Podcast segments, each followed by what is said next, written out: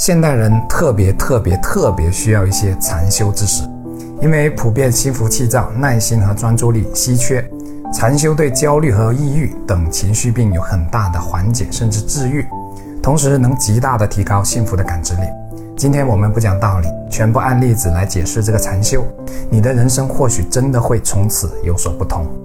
先举反例，你有没有做着 A 事情想着 B 事情的经历？这种叫心不在焉，心猿意马，不在当下。而禅修又是怎样的呢？禅修是时时刻刻保持正念。拿泡茶来举例，你在泡茶的过程中，能全程感知到每个动作。拿起水壶，能感知到水壶的重量和手感；拿起茶叶，能感知到茶叶的干燥和清香。把茶叶放进茶器中，能觉知茶叶与茶器相碰的声音和感觉。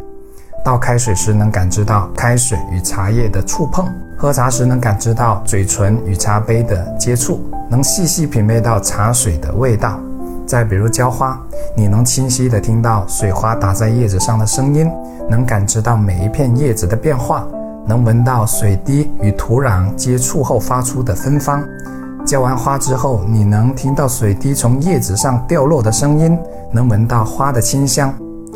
再比如吃饭，你能感知到每一口饭在嘴里每一次咀嚼后的变化，能觉知饭菜的味道。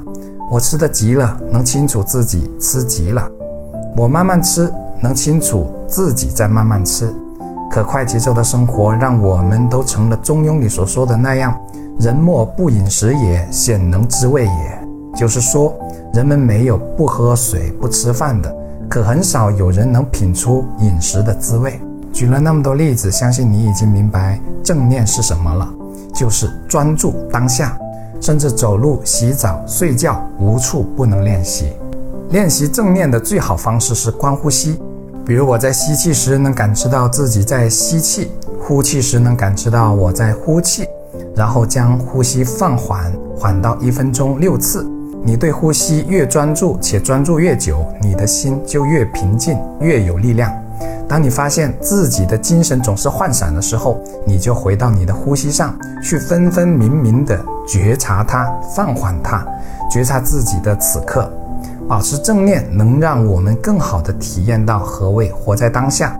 你能放下一切，全然的专注当下，你就非常有力量。一颗躁动的心是没有力量的。如果要详细了解禅修，推荐大家阅读《正念的奇迹》。相信这本书能让你变得平静，从而给你的人生带来不一样的改变。